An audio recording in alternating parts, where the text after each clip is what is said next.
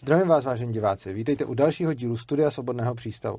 A mým dnešním zářným hostem je Slash. Ahoj Slashi. Ahoj Urzo. Uh, Slash je tady po dlouhé době, asi po dvou letech jsme si teď řekli. Uh, a je to zakladatel Trezoru a Slashpoolu a je to taky největší přispěvatel Svobodného přístavu, za což ti patří naše díky. A teď je tady proto, že teď nedávno byl na Kostarice a zrovna jsme si volali a snaž mi říkal zajímavé věci, co se tam dějou. A mně přišlo, že by mohly být zajímavý i pro diváky. Takže asi můžeme začít, eh, jaký to bylo na Kostarice. Yeah. Tak já jsem v Kostarice už byl asi po třetí nebo po čtvrtý, jako rád, rád tam jezdím, hlavně v zimě. A za tu dobu už tam člověk jakoby některý ty místa zná, nebo procestoval, seznámil jsem s nějakýma lidma a i když nejsem žádný profi cestovatel, že bych psal cestopisy, tak samozřejmě, když se člověk ptá, potkává tam lidi, tak se jich ptá na věci, které ho zajímají a musím říct, že se v Kostarice cítím velmi příjemně a velmi svobodně hodně a je to vlastně až to srovnání s tím, na co my jsme zvyklí v Evropě, jak jsme zvyklí uvažovat a co všechno je problém, tak až ve chvíli, kdy člověk zažije něco jiného, tak si uvědomí, eh, v jaký eh, paralýze tady jako jsme zvyklí přemýšlet. Ty jsi říkal, že se tam hodně platí bitcoinem. Je to o, další příběh, tak já rovnou začnu. Já jsem tam teďka byl a zjistil jsem, byl jsem tam vlastně celý, celý leden a zjistil jsem, že je Bitcoin Jungle, což je organizace, která tam je v, ve městě jménem Uvita, organizuje konferenci tak jsem si řekl, že se tam pojedu, pojedu, pojedu podívat a zažít, jak vypadá Bitcoinová konference v džungli. A vlastně tam jsem přišel na to, že to organizují lidi, kteří už znám jako z dřívějška, že to jsou jako expati, eh, kteří se tam přestěhovali z eh, Kanady. A to bylo fakt v džungli, jo? Jako? Uh, jo, jako bylo to město, já teďka nevím, kolik má uvita, uvita obyvatel, je to jako větší město tam v té v oblasti, ale je to prostě tropický deštný prales, jo. 35 stupňů, 100% vlhko, jo, takže Aha. je to jako džungle. A větší město, abych si představil, je třeba kolik lidí? No, to jsem se mohl jako podívat, tak jako, já si myslím, že 20 tisíc max. Jo, takhle, čili ne zase tak větší město, no, dobře.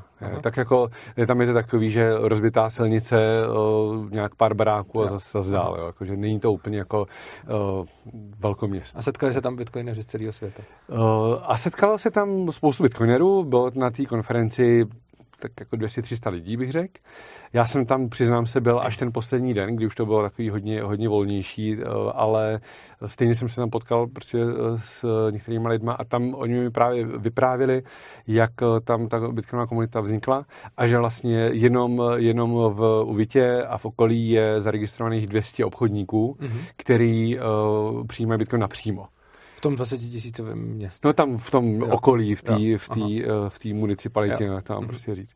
A Uh, bylo to opravdu bizarní, že jsem prostě opravdu přišel kamkoliv do kavárny nebo tam do nějakého obchodu a byly tam všude nálepky jako Bitcoin. Mm-hmm. A po první, po druhý, po třetí to bylo takový jako opatrně jsem se zeptal, jako Bitcoin berete, protože tady má i člověk eh, zkušenost, že někde na mapě najde, že někde berou Bitcoin, tam prostě přijdu a zeptám se, jestli berou Bitcoin, oni jako protočí očima a řeknou, no, že to si tady vymyslel šéf, ale já to neumím ovládat. Jo, Taková ta klasika, Aha. že, že na papíře těch míst, je, který přijímají Bitcoin, Bitcoin v Evropě je výrazně víc, než eh, kolik, než kde to reálně fungují. A tam se na mě jako dívali jako jako, že proč se, proč se ptám, že jako je tam logo, tady je terminál, proč by to nešlo. Takže jako ty první pokusy byly jako hodně opatrný, ale mm-hmm. fakt jsem myslel, že nejenom, že berou, ale že to funguje, že tam berou jako naprosto, naprosto přirozenou součást, mají tam prostě terminál, že jo, nějaká Visa Mastercard, vedle toho úplně stejný terminál, eh, který bere prostě, který má tam grafický displej, mm-hmm. buď to QR kody nebo NFCčka a funguje to úplně stejně jako, jako karty. A hele, to je jenom tam v tom okolí toho města, kde byla bitcoinová konference, nebo prostě v Kostarice to takhle jako funguje. A uh, tohle, tyhle terminály je věc sam opravdu té uvity a to okolí. Každopádně jsem se právě bavil uh, s tím člověkem, co to zarizuje, to Francis Puliot, uh, je aktivní na Twitteru, známe se prostě roky. Uh, a on právě říkal, že tam uh, udělal integraci, jako i bridge, mají tam platební systém, který se jmenuje Synpe Mobil mm-hmm. a je to takový něco jako, jako PayPal kostarický, mm-hmm.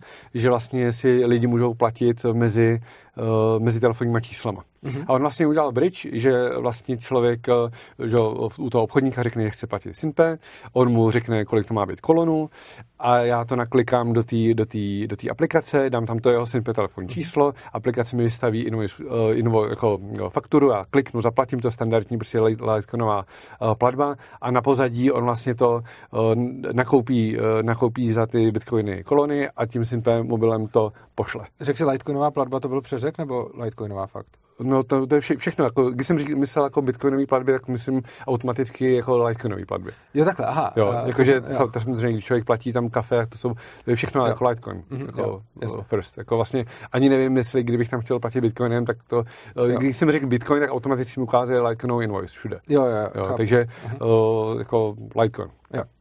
Uh, no a no, vlastně... Já jsem úplně... uh, Lightning. Samozřejmě. Lightning Network. No, jo, jo, já jsem se právě divil, protože jo, jo. jsem teď mě to, jo, že vlastně zmátl, ještě, ale ještě se zeptal, ano, samozřejmě uh, Lightning. Hele, prosím tě, padáte se na ten mikrofon, jo, jo. to je asi naše tady chyba s novejma, tak kdybyste se tam děkuju přidat. Takže omlouvám se tady všem, Lightning který, Network prostě je to. Uh, všem, kteří si teďka mysleli, že celou dobu mluvím o Lightningu, o Litecoinu, je to Dobře, tak jo.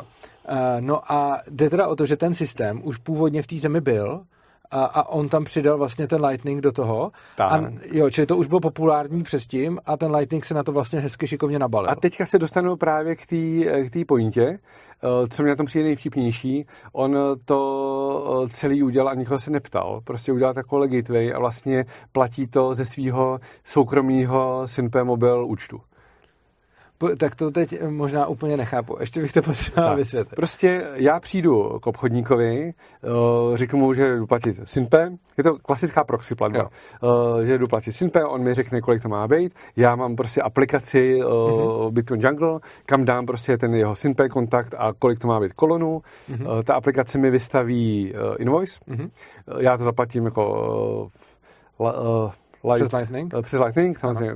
No. A, a ta aplikace na pozadí uh, udělá tu platbu na, na SynPe. Aha, jasně, čili on má aplikaci, která, tak. Eh, že, že se vlastně přes něj, on ti dělá směnárnu vlastně. Ano. Čili kdo, každopádně, každopádně, tohle, to je starý koncept, prostě to Aha, není nic jo. nového, jo? jo. To, ale point je ten, že on se prostě nikoho neptal. Aha. Je to non-KYC, non, no, prostě žádný AML, na žádná firma, je to prostě jeho soukromý telefonní Aha. číslo, odkaď prostě se to posílá. Aha. A on říká, že tam má prostě tisíce pladeb měsíčně Aha. a nikoho to netankuje. A jako ze Synpe eh, prostě mu volali, jako VTF, prostě vidíme, že tady platíte po celý, po celý Kostarice tisíce plateb, jako co? Aha. A on říkal, jo, já tady dělám prostě gateway platební, jako Aha. pro Bitcoin. Říkal, hm, dobře, díky za informaci. A položili to. A tohle prostě, eh, když vím, eh, kolik práce a let, let výzkumu a právních prostě tahanic, terms and condition, prostě offshore firmy, diskuze s národními bankama uh, a s normálníma bankama a všechno je o spuštění prostě jakýkoliv uh, finanční aplikace v Evropě mm-hmm. a zkusili jsme si to, protože součástí Satoshi Shops Holdingu je i Invity, který vlastně dělá nějaký nákupy, prodej, uh, prodeje směny bitcoinu a vím, že jsme tam prostě spálili miliony a miliony na tom, aby nás nezavřeli. Aha. Tak jako prostě, když mi tady týpek v džungli vykládá o tom, jak prostě zbastlil, zbastlil takovouhle gateway, nikoho se neptal, ptal a on říkal, víte, já tady jsem v džungli, mám tady Starlink, na tom to běží prostě uh, ten, ten stroj, Aha. ten server, který to je, jako nic neřeším. A jak dlouho to tam takhle dělá? Už jako dlouho, já nevím, rok, možná díl, Aha. to jsem se neptal, ale jo. jako už to tam jako je. Jo. Jako, jako to je zajímavé, jestli, jestli jako pro něj za rok přijdou, anebo jestli jako... No, ale jakoby point je ten, jako já tam na tom chci ukázat ten, jako technologicky to není zajímavý. Jo. To je zajímavý je to tím mindsetem a tím, jak tam mají všichni mm-hmm. úplně na salámu. Jo. Protože to z toho Synpemu jako by volali, oni to tam vidějí. Jo. Jo. Představa, že tady prostě uh, přes nějakou platební bránu tohle udělám a oni mi zavolají a já jim řeknu, že tam točím jako platby přes třetí osoby uh, bez KYC, tak uh, na mě pošlou prostě okamžitě jako jo, kontroly. Jo. Jo. To prostě No, jako to je, to, tohle je taky otázka, jo? Jako, asi máš pravdu, ale je to jedna věc, kterou jsme tady rozebírali, myslím, tuším v listopadovém livestreamu mm. uh, s Gabrielou, nebo v říjnu, nebo kdy to bylo, že vlastně jako máme pocit, že ty zákony je potřeba dodržovat a no. že kolikrát uh, si myslíme, že když je nebudeme dodržovat, když je budeme překračovat, nebo když budeme veřejně mm. říkat, že je překračujeme, že to bude jako hrozný průser. No. Ale on vlastně jako je mnohem méně, než bych čekal, nebo za delší dobu, než bych čekal. Ale a, je. No, to je otázka, jestli jako... vůbec je a jak moc. A jako ono to asi tam taky nebude nějaký legální, ne? Jenom je to tam jedno. O, tam je to, já bych řekl, že tam je prostě šedá zóna, že to tam jakoby nikdo neřeší a že tam ani ten jakoby framework na to jako není, jo? že tady... Čili myslíš, že legislativa to tam prostě se tím nezabývá? Já myslím, že tam mají úplně jiný problémy. Čili on možná to vůbec ani to... není lega, nelegální, to, co dělá. Za prvý se nikoho neptal, zatímco je naprosto, on jako Kanadian právě Aha. utek z Kanady kvůli tomu, že přesně takovéhle věci tam prostě jako nelajsknul. A uh, za druhý, uh, jako já nechci do toho dobře dávat, uh-huh. ale prostě ty kontrolní mechanismy uh, v Čechách nebo v mm-hmm. potažmo v Evropě opravdu jako fungují a velmi jo. silně. Jo. Tam je to o tom, že prostě uh, ten, ten mechanismus je, že už uh, jako ty, ty chapadla fungují přes různý daňový poradce mm-hmm. účetní, kteří řeknou, no ale my s váma prostě vy, uh, nevím, děláte tohle, to my s váma vůbec nemůžeme prostě Aha. spolupracovat. Jo. Prostě a až, až mám pocit, že a to, to se řeší jakoby uh, jako tady ta bitcoinová komunita, že jo, řeší, že prostě v Čechách není možný mít bankovní bankovní účty, protože ty banky to rušejí. A to je vlastně prodloužená uh, ruka toho státu v tom, že ty banky by to mohly řešit, jako mm-hmm. teoreticky, ale jako oni vlastně nechtějí se tím špinit, protože tím riskují nějaký svůj, svůj biznis a vlastně ty tam, eh, funguje tam ta autocenzura, jo, že vlastně jo. už jako nikdo ani si to jako do toho rizika nejde, protože ty mechanismy jsou tak složitý, že kdyby když se na tebe podívá Sauronovo oko, tak mm-hmm. je to mnohem větší průšvih, než jo. to prostě nejde vůbec. Jasně. No jako my jsme třeba s Terezou teď zjistili, že jak máme tu svoji eh, sranda politickou stranu, no. eh, takže tím vlastně jsme z hlediska jako zákona teda politici a tím pádem, no. eh, když teď jako něco se posílá v bance nějaký peníze, tak tam, exponovaná osoba. tak jsi exponovaná osoba hmm. a musíš prostě říct, proč platíš uh, jako no. elektřinu třeba a, co, a, a odkud co ti přichází a podobně. A takže to znamená, že ty si jako založíš, jako já chápu, že oni asi neřeší, jako jaká strana to je a že zrovna nevolte CZ není asi hmm. ta strana, kde bych dostával jako politiku platky. Ale že vlastně je, to přesně tak, že i ta banka už začne potom s tebou řešit a přesně mi říká, ty Tereza, nenám, když budeš nakupovat nějakou nemovitost nebo prodávat nebo něco, tak se na tebe vztahují najednou jiný pravidla než na ostatní lidi, protože uh, jsi jako politicky exponovaná osoba, což jsem si říkal, no, tak to dobrý vědět. A mě by ještě zajímalo, já chápu, že nemůžeš asi konkrétně jmenovat, ale to by se fakt stalo, jako tady, že tím, že jsi začal něco dělat, a to ty neděláš žádný až tak hardcore jako ilegální věci, tak se od tebe uh, jako distancovali třeba účetní nebo nějaký jako firmy nebo někdo takový? Jako, že... Nechci zabředávat úplně do detailu, ale stalo se mi už jako opakovaně, že různý uh, jako daňový uh, firmy a i jakoby velký, jo, že opravdu z top, prostě top firmy, který mm-hmm. všichni znáte, jo. tak uh, řekli, dívejte, my vám nemůžeme říct proč, ale nemůžeme s váma prostě dělat biznis. Aha, jenom protože si vlastně, že tvůj biznis jsou bitcoiny. Uh, nemůžeme vám říct, jo, proč jasně. je univerzální ale, odpověď, jo. přes kterou jsem se nedostal. A ty tušíš proč, nebo uh, fakt nevíš proč? Tak jako tuším, že to samozřejmě no. bude souviset uh, s bitcoinama, ale, ale jako ta hradba mlčení je uh, jako neprostupná a musím říct, že to je velmi frustrující, protože to, jsou, to je jakoby i jako útok na, jako na čas a na peníze, protože prostě mhm. když člověk jako um, řeší projekt uh, půl roku, tři čtvrtě roku, rok s nima prostě dělá, uh, všechno jim vysvětlí, dá KYC, slíkne se prostě do trenek uh, a všichni jasně víme, co děláte, všechno bez problému, je to čistý, uh, všechno a pak no zvedení přišlo po tom roce, zvedení Aha. přišlo, že uh, s váma na, že nadále nemůžete být jako uh, naším klientem. Jsem, jako, proč? Jako, co, co, co, je, co je nelegální? Co, co, co jsem, nebo co jsem nedodal, nebo dodal Aha. špatně, to vám nemůžeme říct. Jako a jsou to soukromí subjekty, to Aha. není jako nic. Jako mě by hodně zajímal ten mechanismus, který zatím letím funguje, hmm. protože jako vlastně právě je to soukromý subjekt, tak je, jako jedna možnost by byla, že bys ho jako ty osobně naštval, ale druhá možnost, která mi přijde pravděpodobnější, že bude nějaký mechanismus třeba jako já nevím, z nějakého ministerstva nebo od někať, že, ale, ale teď jako jaký páky na ně vlastně mají a co jim hmm. říkají a co tam jako v pozadí, kde probíhá, hmm. že se vlastně zřeknou asi velkého bonitního klienta. Uh, jo, že, že vlastně, vlastně je to zajímavý, že jako hmm. neumím si úplně představit, ale ona, ona je jako spousta věcí, které si člověk tady neumí představit, ale třeba mám známýho, který, a to jsem si taky myslel, že patří jako prostě, já nevím, nějakých 40 let zpátky, ale který, ho, který prostě dělal trochu problémy policajtům a oni ho potom prostě vzali na, na fízlárnu, tam ho přikšírovali k topení a zmátili ho tam telefonním seznamem a nechali ho tam pak, a, a ono, jako co uděláš, hmm. nic prostě. A ne, nedokážeš to, ne, nemáš na to svědky, nemáš to nahraný, nemáš k tomu nic. A prostě takovéhle věci, že si člověk říká jako, jo, tak žijeme v nějakém tom jako právním státě v uvozovkách a potom uh, se dostaneš na tohle, což jako Jo, tak může to být, že si třeba někoho ty osobně naštval, ale jako spíš mi přijde, že... Eh, jako tam eh, tady to nedává vůbec žádný smysl, jo. To prostě, eh, tam samozřejmě přišlo něco ze zhora.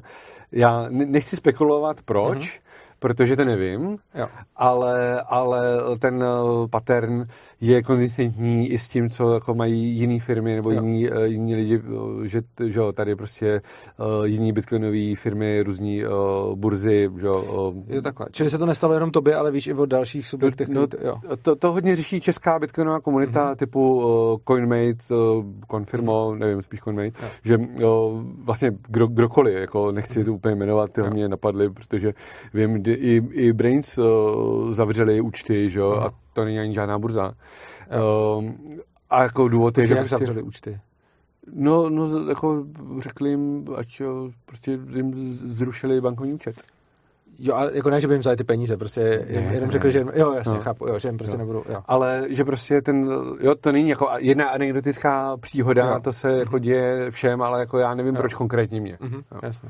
No to je, ještě mě, no, ale vlastně to by, jako u těch bank by možná dávalo smysl, že jako nechtějí konkurenci, ale u těch daňových poradců už by tohle to smysl moc nedávalo, protože těm to může být docela jedno. Jo, já si, asi, jako můj tip, samozřejmě nemám to podložení, protože jsem z nich nic nedostal, je, že prostě nechtějí mít problémy, nechtějí mít potenciálního klienta, který uh, jako by mohl nevím, mít nějaký že ra, radši, radši budu mít někoho, kdo tuneluje, to je standardní biznis, než, než někdo, kdo dělá bitcoin. Jo.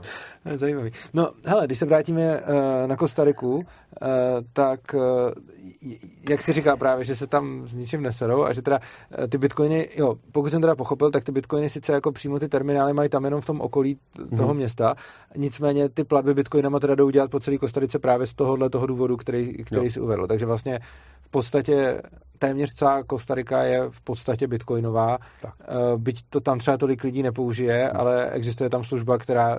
Jo. To, jo. Paradoxně, paradoxně v těch částech, eh, v těch částech turistických, když jsem byl, když jsem říkal Simpe Mobil, tak na mě koukali, jako že, že nečekali, eh, že jako turista evidentní cizinek vůbec to vůbec zná, jo. jo.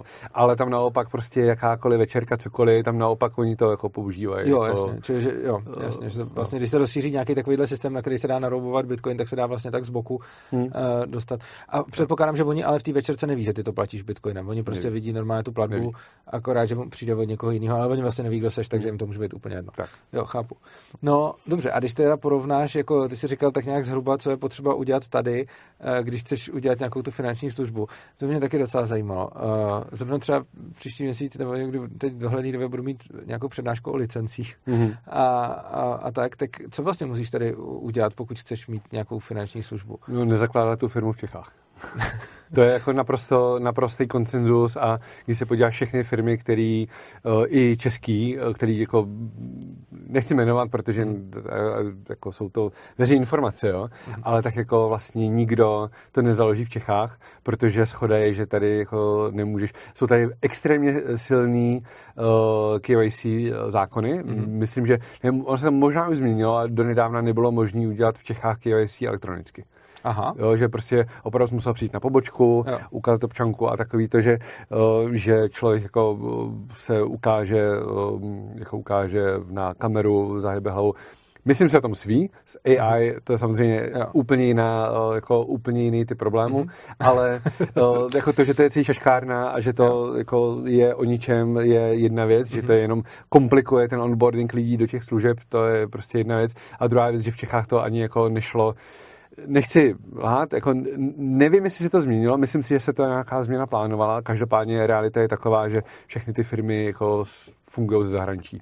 Já teďka nevím, jestli uh, Estonsko, myslím, že Estonsko je právě ten, jakoby, nebo Británie, to je zase teďka mimo, mimo EU, EU. že to, to jsou jakoby státy, které mají tyhle Eh, zákony trošku volnější a že, eh, že se tam odsaď ty věci už jakoby dají dělat. A v čem se ještě liší přísnost KYC, krom toho, jako, že někam musíš přijít osobně, nebo že to uděláš virtuálně? A v čem, co ještě, já se totiž nemůžu moc přes, protože jsem si říkal, prostě KYC je KYC, ale ono to zjevně má teda různý stupně, tak v čem ještě se to může jako lišit, krom toho, že někam jdeš osobně? No, tak uh, já nejsem odborník na KYC, já se jo. tomu vždycky vyhýbám Aha. jak čert kříži a od toho to jako řeší jiný lidi, Aha. protože já bych z toho dostal za chvíli asi amok, jo.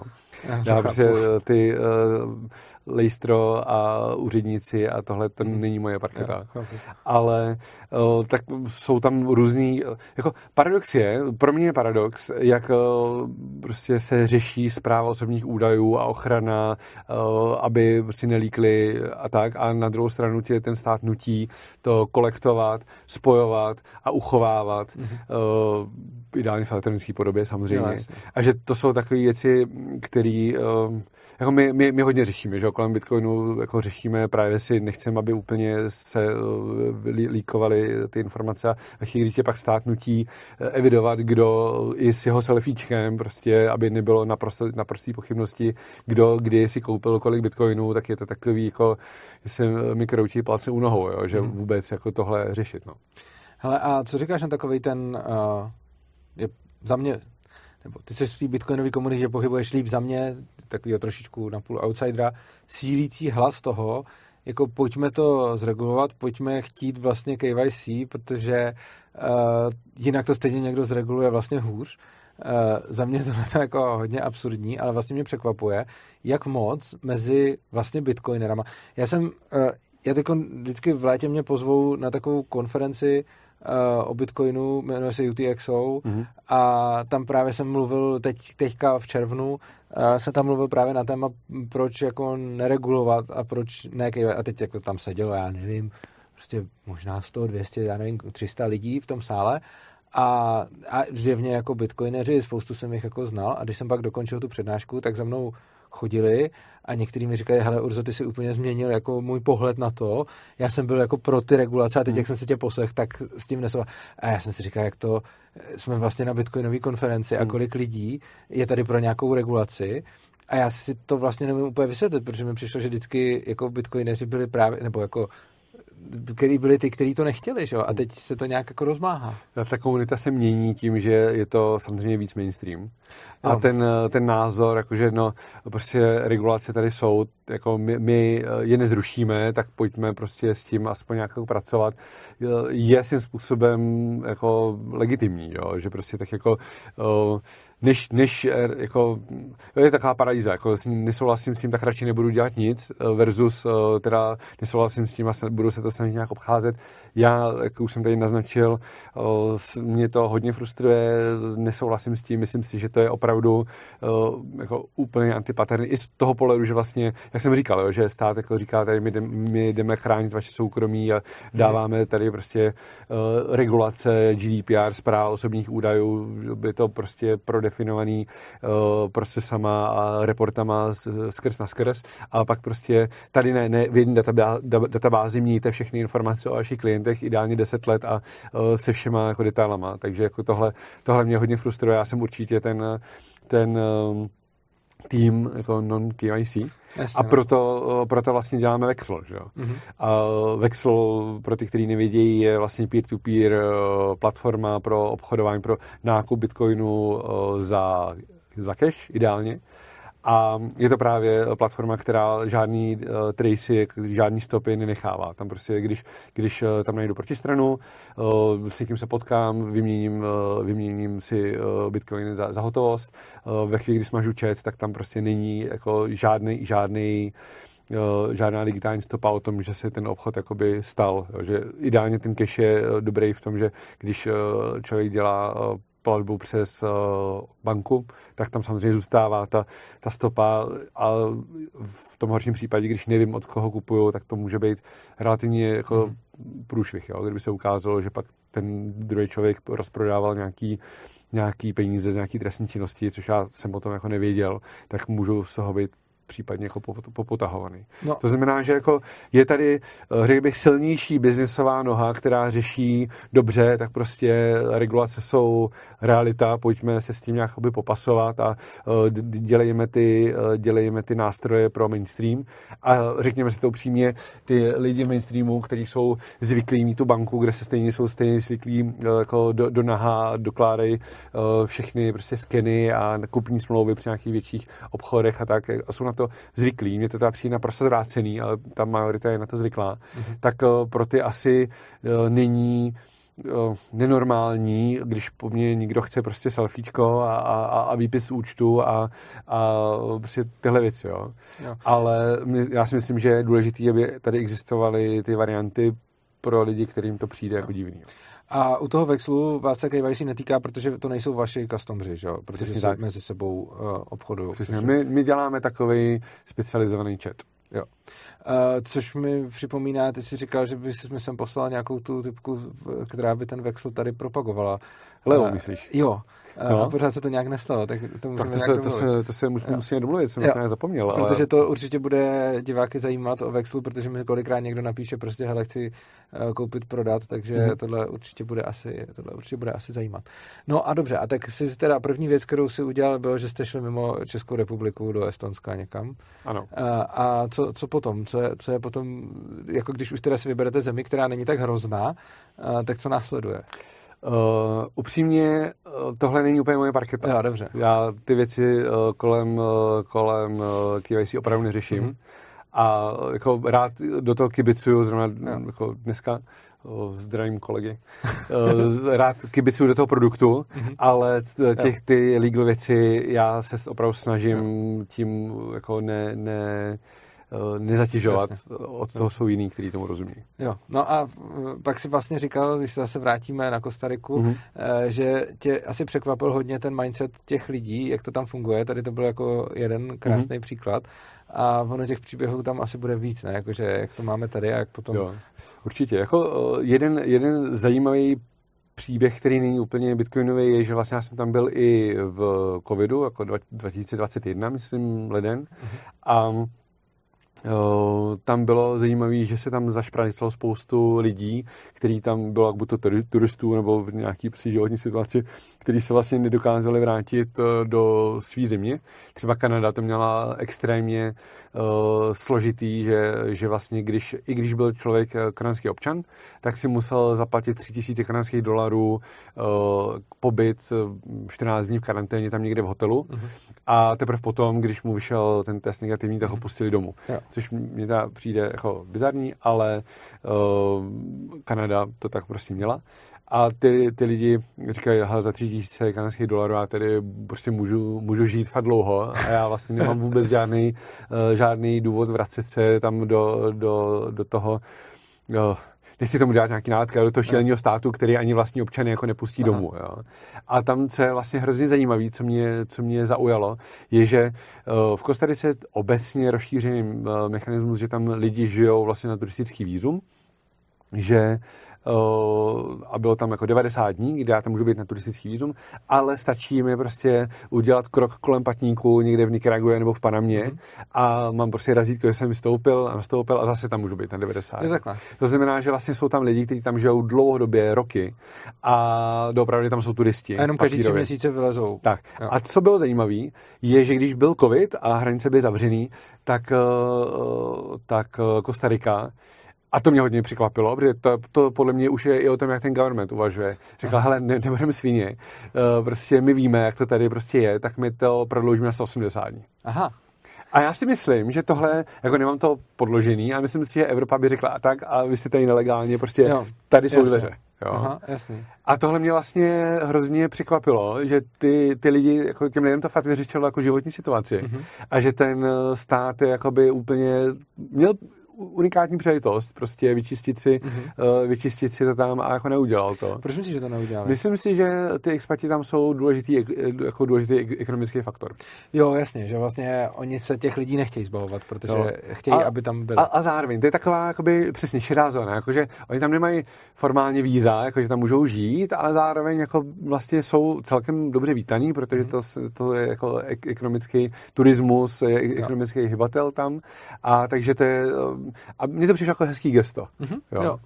A jo, takže, takže ty, ty lidi tam teďka žijou ještě víc na pohodu, protože od té doby už je to 180 dní a všichni... Jo, ono už se to nevrátilo zpátky. Ne. Jo, to, to je taky dobrý. A, a to právě... Tady je to většinou naopak, že když se něco jako posere a ještě to víc přitáhnou a utáhnou ty šrouby, no. tak se to pak nevrací zpátky a tam no. se nevrátilo zpátky no. těchto... A, a, to je přesně... Hele, já si to zase jako ne, ne, neidealizuju, jo. Tam Aha. jsou místa, které jsou hodně chudí a jako Aha. já uh, vidím ty, vidím jako to v nějakým jako širším kontextu. Každopádně uh, tohle mi přijde hrozně sympatický. A by the way, eh, Francis mi právě říkal, hele, já tady žiju čtyři roky.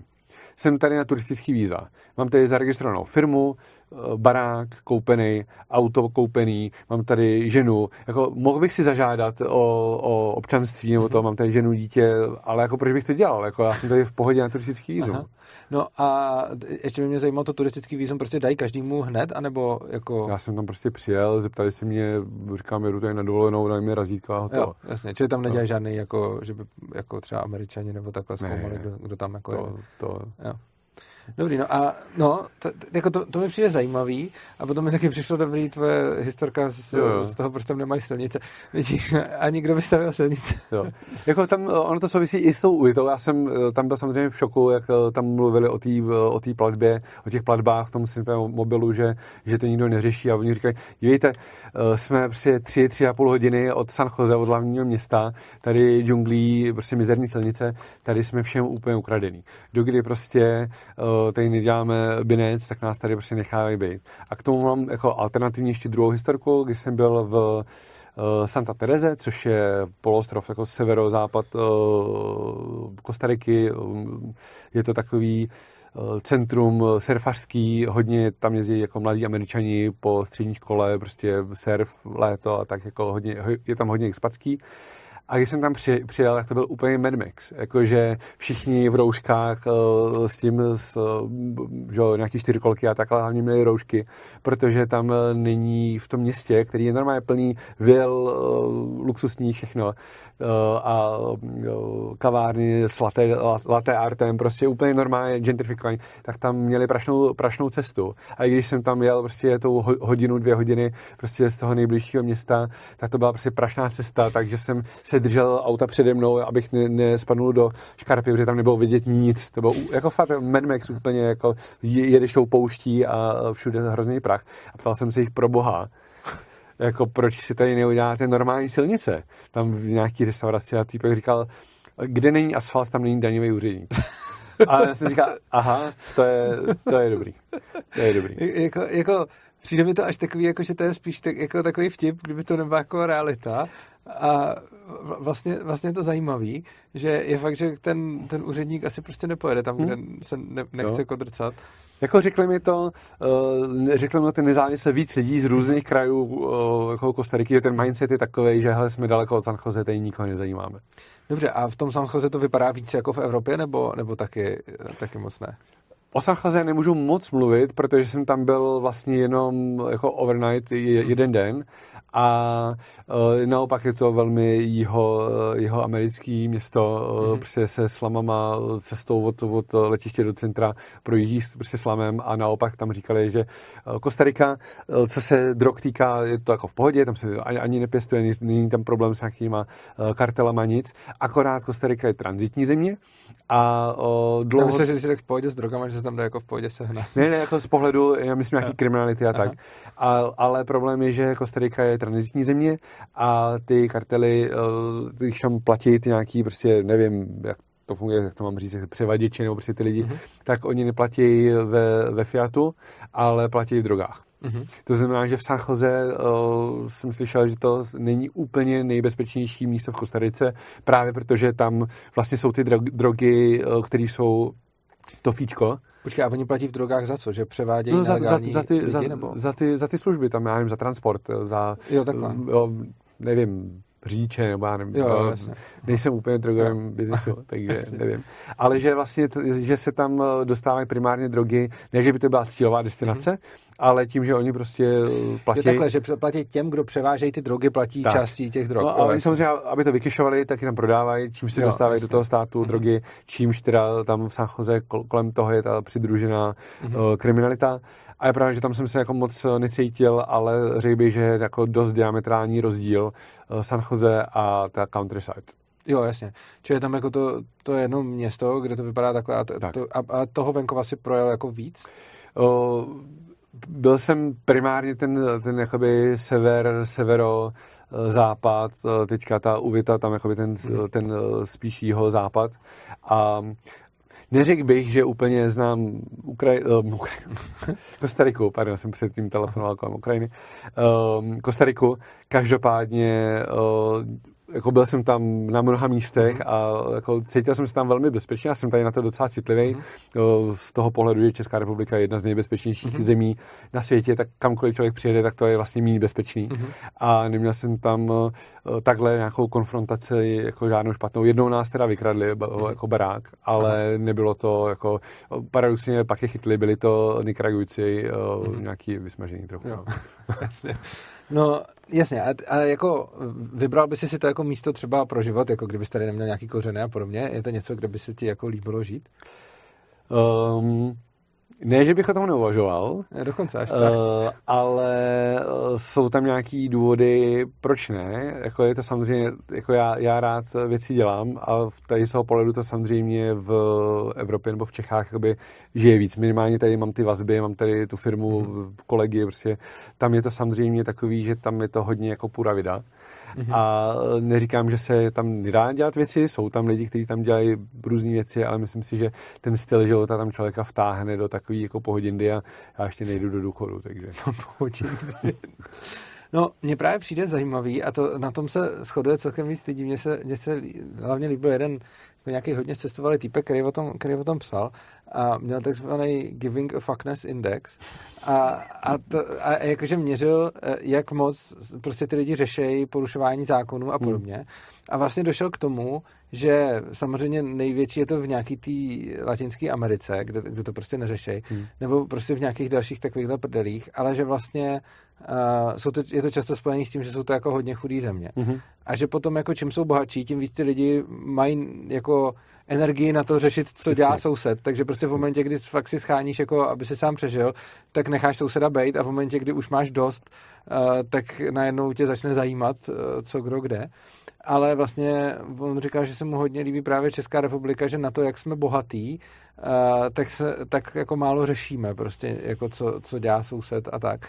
Čili tohle to se mi vlastně líbí, že jsme mm. takový, takový jako dobrý kompromis mezi tím, že už jsme jako vlastně hodně bohatá země, ale zároveň uh, jsme vlastně dost svobodná země a hledíme si svýho jako lidi. My, jako, Jo, to já zase jako nechci uh, tady nějak říkat, já si myslím, že, že si v Čechách žije dobře.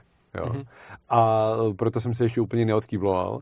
Ale zase na druhou stranu uvědomuju si a opravdu ještě víc to člověk cítí, když ale cestuje a porovná to mm-hmm. právě s tím mindsetem těch lidí jinde, že jako eh, v té Evropě to je přeregulovaný, je to prostě mor. Jo. Jasně, no. A ono potom ještě i ty jednotlivé evropské země na to můžou být hůř, jakože prostě pak, pak, pak jako ještě ta Česká republika v rámci té Evropy nebude, uh, nebude jako tak hrozná.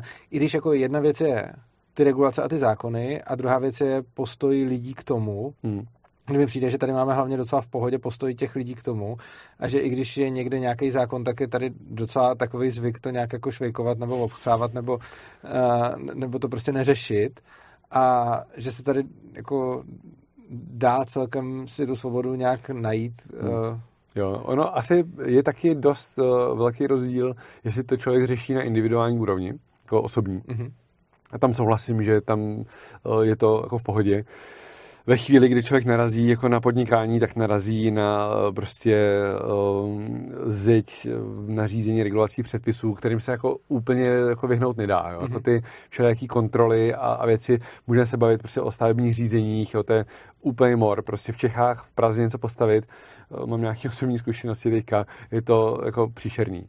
A to si myslím, že pak, jakože ve chvíli, kdy člověk jakoby žije pod radarem, nějak jako na osobní úrovni, znám spoustu lidí, kteří jedou opravdu těžký punk mm-hmm. a prochází jim to a je to mm-hmm. v mhm. pohodě, ale ve chvíli, kdy člověk jako něco chce takhle dělat víc, jako ofiko, podnikat, tak je to už je to docela utáhlý a já to často říkám, že kdyby jsme třeba Satoshi Labs Trezor zakládali dneska a ne ve 2012 mm. reálně, tak uh, nejsem si jistý, jestli bychom to ustáli, protože tehdy jsme byli přesně v tom modu, že jsme ty prostředky neměli, tak jsme to prostě pankovali a eh, bylo to, že buď to, to projde, nebo to neprojde a prošlo to. Mm-hmm. Ale myslím si, že dneska už uh, i to ten, to jako vynucování těch zákonů v tom podnikání jako výrazně větší. Jako, že jste byli ve stavu, kdy by vám to zavřeli, kdyby vám tam přišla kontrola?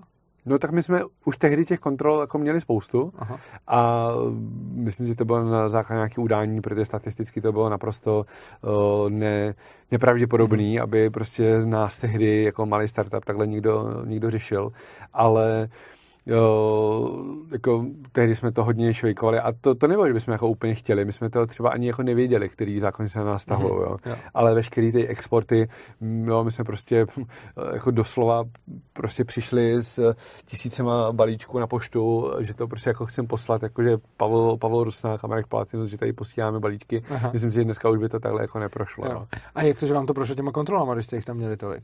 No to uh, bylo jindy a něco jiného. Jo, takhle, už to jako já si pamatuju, že jsme jednou měli ve firmě kontrolu, a to už je teda hrozně dávno zpátky, ale dostali jsme pokud, oni vám potřebovali dát nějakou, oni to i řekli, že tu pokutu no, jako potřebují dát. A nakonec vytáhli pokutu, že jsme neměli přeložený manuál. A to hmm. byl obrázkový manuál k tiskárně a to nepřeložený slovo tam bylo open. Hmm. Takže tam byl obrázkový ten a tam byl open a to open tam nebylo česky. Jo. A za tohle to teda byla pokuta, že v Čechách prodáváme jako nepřeložený manuál s jedním nepřeloženým slovem. Jo. A prostě jako to, to, tohle jsou jako do, dost jako dost vypovídající hely uh, ohledně přesně toho, co jsi říkal. Že jako je, je vlastně pravda, že jedna věc je jako nějak ta osobní svoboda a druhá věc je potom, uh, když chceš podnikat nebo, nebo mm-hmm. když chceš něco dělat. Ale jako zase na druhou stranu, mně se, mně se vlastně líbí, že čím dá, tím víc zjišťuju. Jako potkávám lidi, kteří dělají na punk i věci, které by člověk jako neřekl, že se na ten punk jako dají udělat. A mě to vlastně do obrovské míry fascinuje, co všechno jde, kdy mm-hmm jako ta hranice, to jsem si myslel, že jako je možný, je za mě mnohem dál, než jsem čekal. A to už jsem čekal, že nebude tak daleko. Hmm. Jako, jako anarchista jsem si říkal, tak jasně, stát chce pouštět hrůzu. Hmm. Ale prostě uh, třeba jako vím o jednom případu, kdy prostě byly tři domečky na, na sobě postavený a ten uprostřed uh, si nechal udělat stavební povolení na nový okna.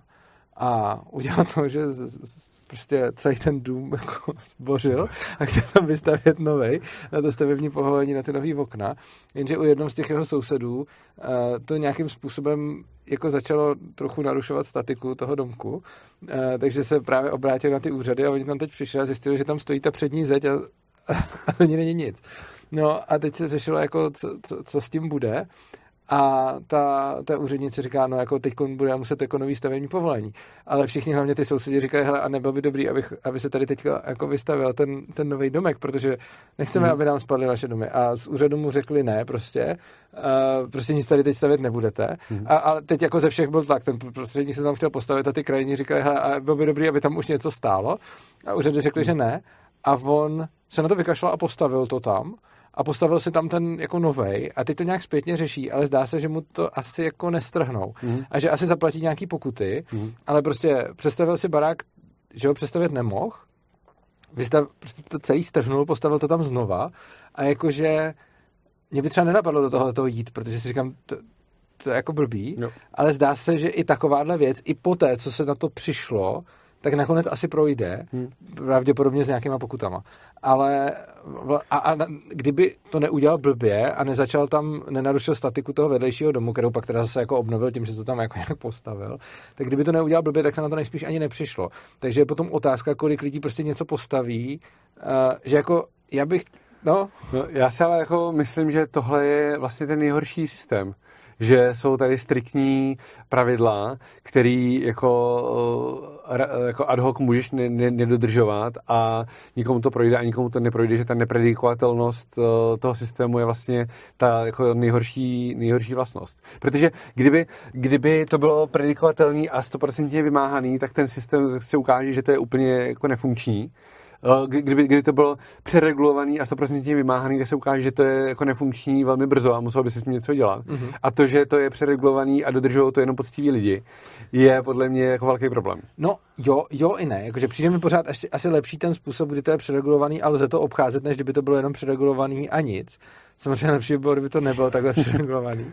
Ale když potom vezmeme třeba, já nevím, problém bydlení v Praze, no. nebo obecně problém bydlení, kterým se teď ohánějí prostě politici už neustále, že prostě stoupají ceny bydlení a vymýšlejí takový ty kraviny, jako že prostě problémy ve spekulantech a musíme zregulovat tohle a ještě zastropovat hmm. ceny a Bůh ví co tak potom vlastně jako ano, všichni víme, že by stačilo zjednodušit stavební řízení a tím by se ten problém řešil. Mm.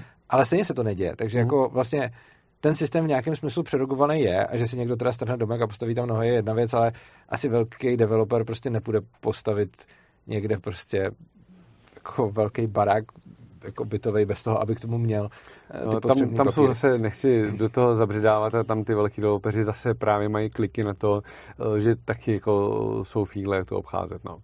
Jo, tak, no ale uh, asi to neudělají úplně, úplně takhle na punk, nebo... No takhle na punk to neudělají, no. ale jo, je to prostě jo. o tom, že pak zase, no, že ten, ta nepřehlednost toho systému je jako podle no. mě ale, no. ale připomněl tady s tím stavebním řízením, na, na stavební řízení, to je další věc, na kterou nejsem expert teda, ale v té kostetice jsem se teda zajímal, protože, protože jsem se zajímal, jak tam to vypadá, když si člověk chce něco postavit.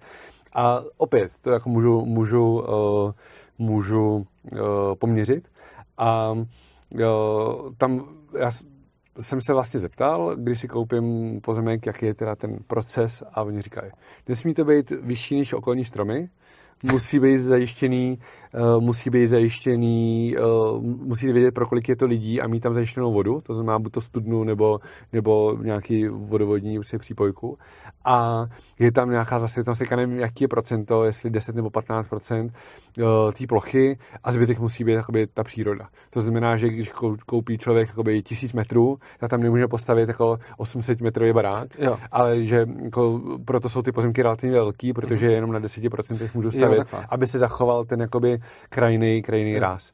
A říkám, to je jako všechno. Říká, no a pak ještě občas tady máme zemětřesení, tak je dobrý to mít nějaký jako uh, silnější jako základy, to je jako nová regulace, to už je teďka uh, nový baráky už tohle by musí mít, ale to je všechno. A tak to, to je jako hodně dobrý, no. Ale to, já, já jako, že to, hygiena, památkáři, hasiči, všechno, prostě tohle říká, nic, tady a, a, a ona na mě kouká jako, jaký plakády, jo, jako, Jasně, co to. No. A, a, a, ne, nic prostě, a, tak, a přitom, přitom jako Můžeme se bavit o tom, jaký je ur- urbanismus, samozřejmě urbanismus nějakého většího města je jako problém, ale tady je to, jo, můžeme se bavit, jestli je to v pořádku, takhle zastavovat tu džungli prostě random baránkama, nebo to má být nějaký řád nejsem tady na to specialista, eh, řeším to čistě z pohledu jakoby kvality a jednoduchosti jo. toho žití a toho prostě mindsetu, že tam opravdu, když se prostě člověk, pozemek, eh, člověk postaví pozemek, tak tam prostě za rok může být barák, což je prostě tady jako nemyslitelný. No a když tam pak seš a no. reálně třeba v těch barácích eh, jako vidíš je a tak, tak je taková ta klasická jako věc, pokud bychom to nechali takhle, tak nám to všem spadne na hlavu. Hmm. Vnímáš tam, jako je to tam, takhle, je to tam vlastně dvě otázky. Za první, jestli ty máš pocit, že to tam nějaký nebezpečný v tomhle stylu, a za druhé, jestli máš pocit, že to tam nějaký extra hnusný. Tak je to tam, řekl bych, takový středo a jeho americký, Aha. což je skoro podobný jako španělský, Aha. že jako tam si člověk musí hodně snížit ten, tu, to očekávání, jo? že jo, když, jsem, když jsem třeba stěhoval do Portugalska, tak říkají, hele, hlavně se zeptej, jestli tam je topení Jo, protože jako tam může být zima, Aha. ale oni tam jako topení nemají. Ten standard je, Aha. že tam topení není. Jo, Až máš topení, tak to je jakoby na standard. Jo, jo. Takže jakoby my si musíme uh, jako snížit to očekávání, co se týká té tý kvality izolace, prostě uh, přesnosti materiálů, všeho. Uh-huh. To jakoby jo, je to prostě jasně daný, že to je prostě chudší, uh-huh. chudší stát, ale jako, že bych tam měl nějaký pocit, že tam, že mi tam spadnou baráky na hlavu, tak to ne. Jasně, San Jose jsou prostě zelenitýho plechu zbouchaný, uh, slamy, uh, jasně jsou tam baráky, které prostě jsou, jsou uh, tam místní starý, prostě, jo, tam říkali, uh, v tom městě, kde my jsme byli, 30 let naspátek, uh, tam nevedla silnice, jakoby cesta, uh-huh. cesta po zemi do civilizace, se tam jezdil na lodi. Jo. Teď už je tam normální asfaltka a jsou tam prostě obchodáky, normální prostě Airbnb, zděný, zděný domy, prostě s klimatizacema. Je to normální, jako, jo, nejsou, není to žádný z Rakosu, tam prostě jo, baráky, je to prostě normální standard. Je to, řekněme, méně kvalitní, asi bych řekl, hmm. ale prostě normální, normální prostě domy. Um, by the way, uh, prostě je tam i v největší, uh, v největší chatrči je prostě uh, optika natažená. Mm-hmm. Jo, Takže to, máš internet. No, vlastně. No. Jo, že já jsem tam koukal v džungli, in the middle of nowhere, prostě uh, pozemek na prodej a byla tam prostě natažená optika. Jo. Dobrá. Chci se zeptat, máš ještě něco ke Kostarice, co bychom mohli, co bychom mohli probrat? Ale takhle úplně na, na první dobrou ne, možná přijde nějaká, nějaká vzpomínka z nějakého kontextu. Tak jo, v tom případě se ještě můžeme dostat k druhému tématu, který klidně můžeme sfouknout nějak celkem rychle. Mm. A určitě bude lidi zajímat, co ty soudíš o budoucnosti Bitcoinu. Mm. A, a teď jako samozřejmě můžeš vybrat, co chceš, klidně můžeš se bavit o nějakých kurzech a tak, ale klidně můžeš i nějaký zajímavější, uh, zajím, nebo třeba pro mě zajímavější mm. než kurzy, Uh, jako věci, které čekáš, že se stanou, nebo na které třeba si můžou bitcoineři dávat pozor, nebo naopak na co se můžeme těšit? Jo. Uh, kurz tradičně neřeším, takže, takže kurz asi komentovat, komentovat nebudu. Uh, dalo by se komentovat třeba ty, třeba ty ETF, Mm-hmm. To si myslím, že bude mít jako... Asi všichni čekali, že to udělá něco. Já jsem taky čekal, že to udělá něco, ne nutně, že ten kurz půjde nahoru nebo dolů, ale čekal jsem, že to nějak zareaguje. Ale asi je pravda, že to bude mít nějaký efekt spíš jakoby dlouhodobý. A je pravda, že už teď eh, se nám jako, se mi ozývají lidi, kteří říkají, no, jakože když už to mám v tom, eh, v, to, v, těch, eh, v těch nástrojích, že mám jako investiční účet, to jsou normální běžní pracující lidi, kteří se maximálně koupí nějaký S&P nebo něco takového, jo.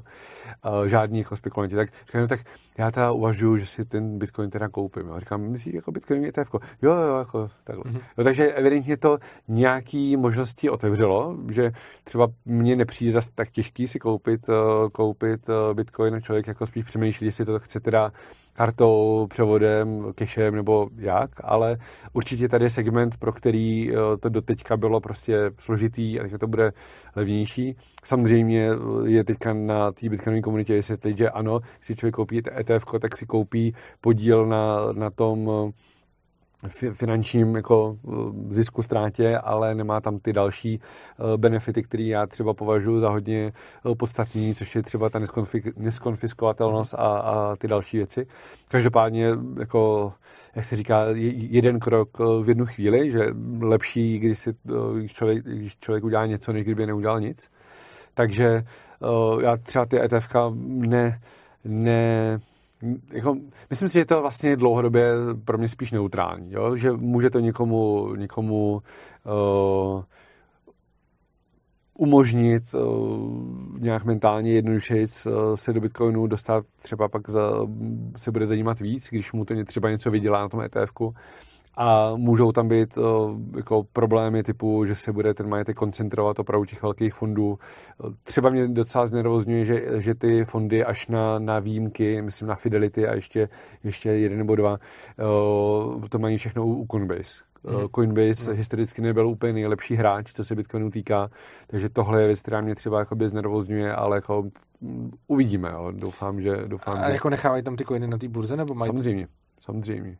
Ty, ty, vše, ty, říkám, až na ty dva, tři hráče, eh, který mimo Fidelity nedokážu vyjmenovat, tak ty, eh, ty um, jsou, vlastně, jsou vlastně jako frontend ke Coinbase. Aha. No jako já chápu, že by třeba používali tu burzu, ale zvláštní tam nechávat ty No to tam mají prostě jako, je to jejich, je, je to jejich jako uh, custody provider. No. Hmm, oni, že, samozřejmě oni to tam neklikají přes to samý, přes to samý, uh, přes ten samý frontend, co mají běžní lidi. A to je úplně jedno, že jo? Ale to je jedno, jo? Tam, jde, tam jde o tu fragilitu z pohledu jo. toho, že to je prostě jedna entita, která hmm, jako jasně. právně, legislativně to je jedna entita, která ty coiny drží.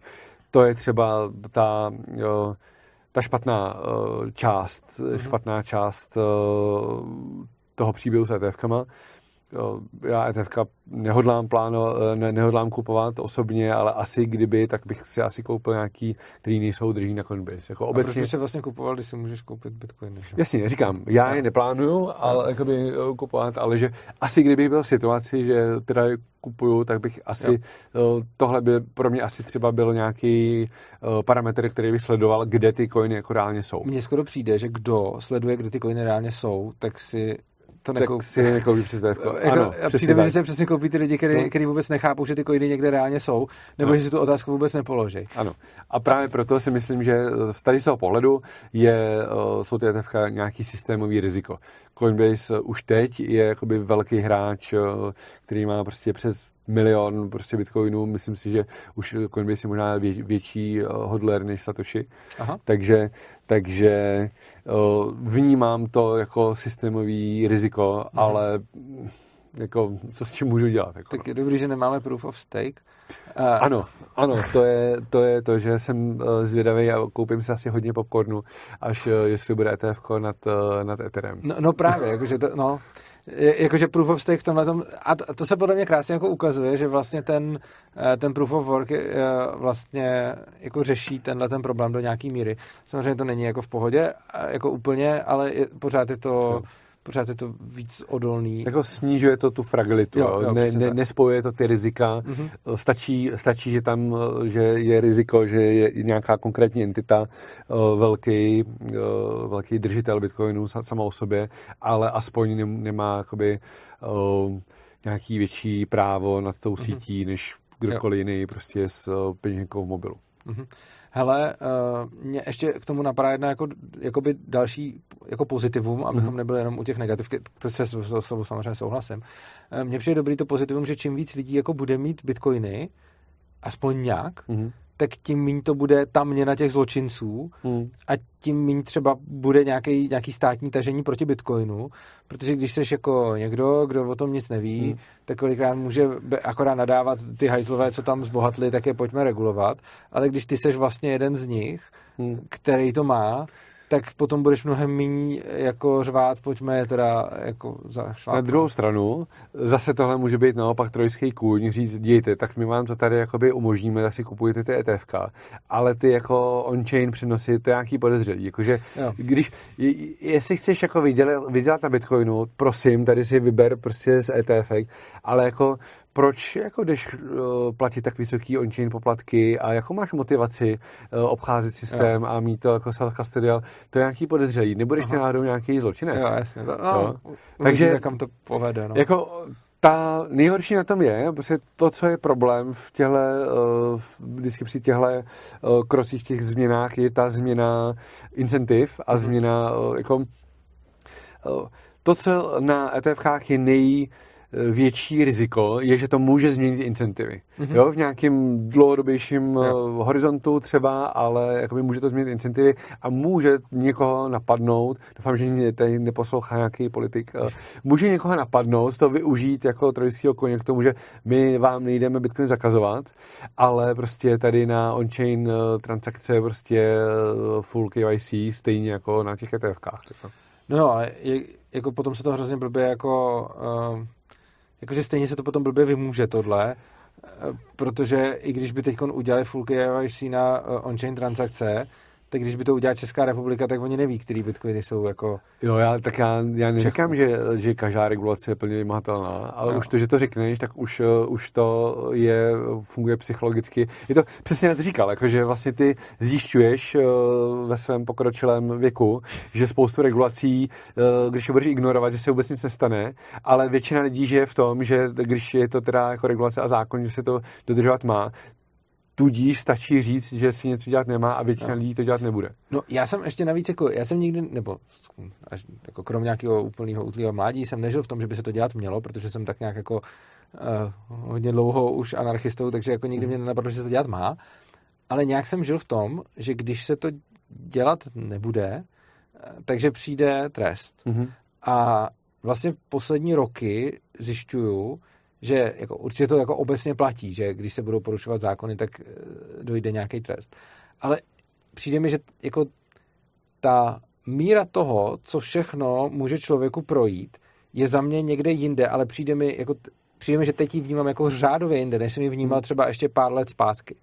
A že vlastně čím více tímhletím uh, směrem jako pouštím, hmm. čím více tím zabývám a čím víc zjišťuju, ale jako v různých oborech, co všechno je možný, aniž se na to přijde, tak vlastně zjišťuju, že jako ještě víc než jako hrozba, ještě víc než to reálný násilí, tam funguje ta, ta hrozba toho, co by se stalo kdyby. Mm-hmm. A samozřejmě taky půjde o to, že jsou tam jako nějaká šance, že prostě jdeš do nějakého rizika, tak. kdy můžeš být ten jeden, a, a, na kterýho to dopadne. A nevíš, jestli a kdy to na tebe dopadne, to znamená, že jdeš do nějakého jako více či méně vědomího rizika a můžeš jako zemřít na smrtelní posteli s tím, že jsi prostě celou, celý život jel totální punk a prošlo ti to, Aha. ale taky jako nemusí. A bohužel ja. jako, jako nějaký udávání a takové věci, taky s tím mám zkušenost.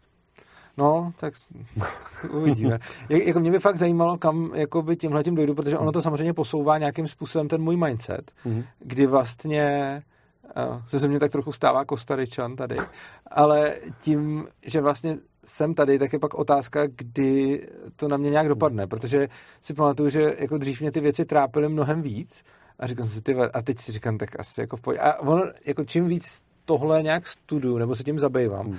a bavím se o tom se spoustou lidí jako z nejrůznějších oborů, tak tím víc se cítím jako, že to bude v pohodě. A nejsem si úplně jistý, jak moc uh, tenhle ten pocit je dobrý pro moje pro, pro moje přežití a hmm. hlavně přežití mimo vězení, takže, takže uvidíme.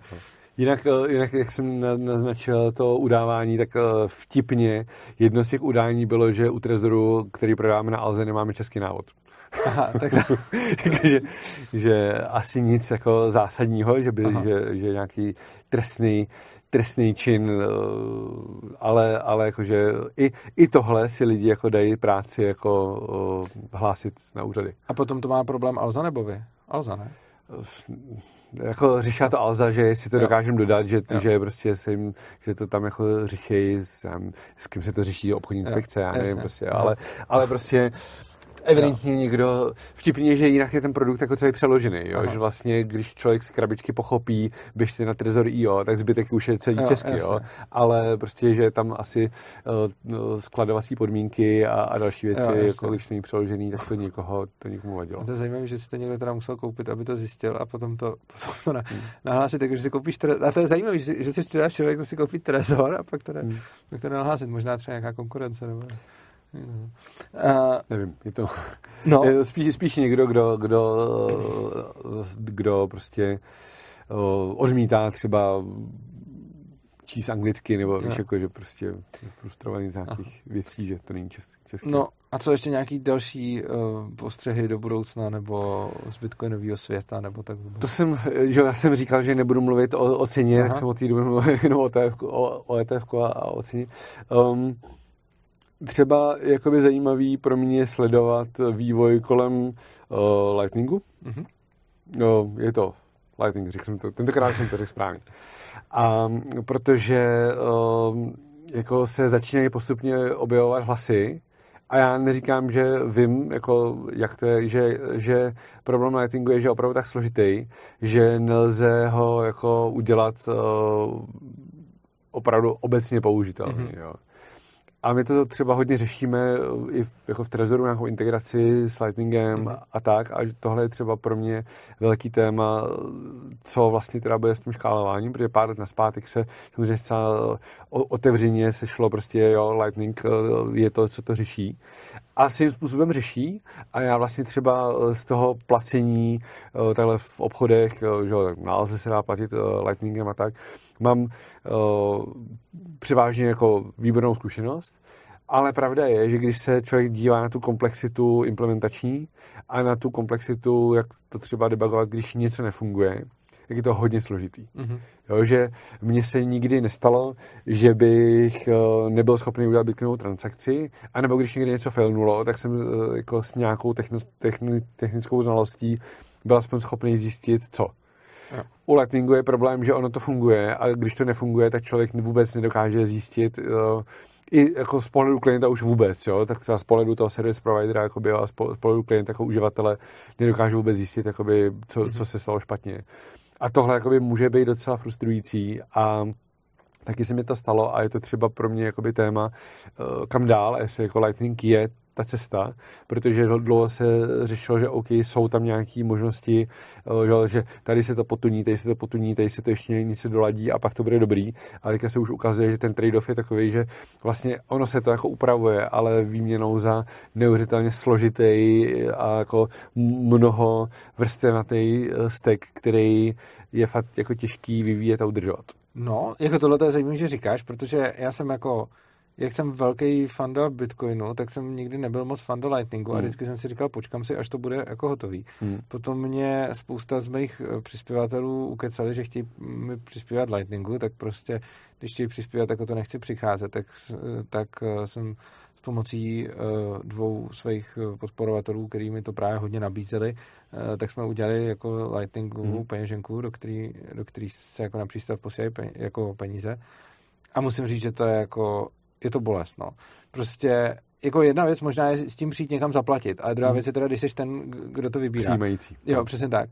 A vlastně to, co já jsem, čeho jsem se bál úplně na začátku a říkal jsem, hele, jako a, a oni byli fakt ke mně hrozně jako laskaví, ty, ty co s tím přišli, tak říkají, hele, uděláme to a nebudeš se o to muset starat. Já jsem říkal, jako jo, ale pokud se o to fakt nebudu muset starat, já se prostě hmm. bojím, hmm. že potom místo toho, abych tvořil, budu řešit, proč nefunguje Lightning. Jo. A je pravda, že ten Lightning prostě za mě nefunguje dobře hmm. a musím mu věnovat pozornost. Prostě hmm. na rozdíl od těch uh, on-chain transakcí, kdy tam prostě vyvěsím QR kódy a lidi mi to tam posílají a já to nemusím řešit a přijdu k tomu jednou za čas, tak prostě ten Lightning jako jako ne zase tak často, ale třeba co měsíc, tak je nějaký problém, že něco, něco nejde.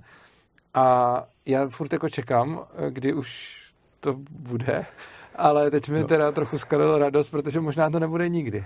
Je to, je, jako na Lightningu je nepříjemná ta asymetrie, že jako pro toho přijímajícího je to nějakým způsobem složitější než pro toho odesílacího.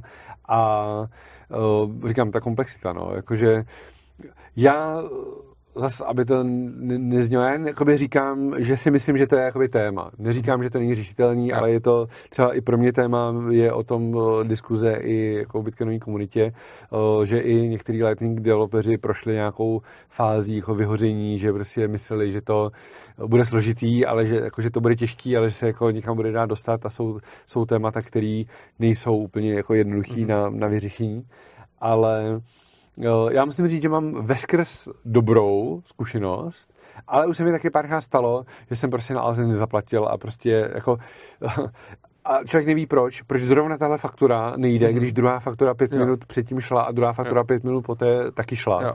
A jako zhruba stejné částky a jako mm-hmm. nedává to na první pohled jakoby žádný, uh-huh.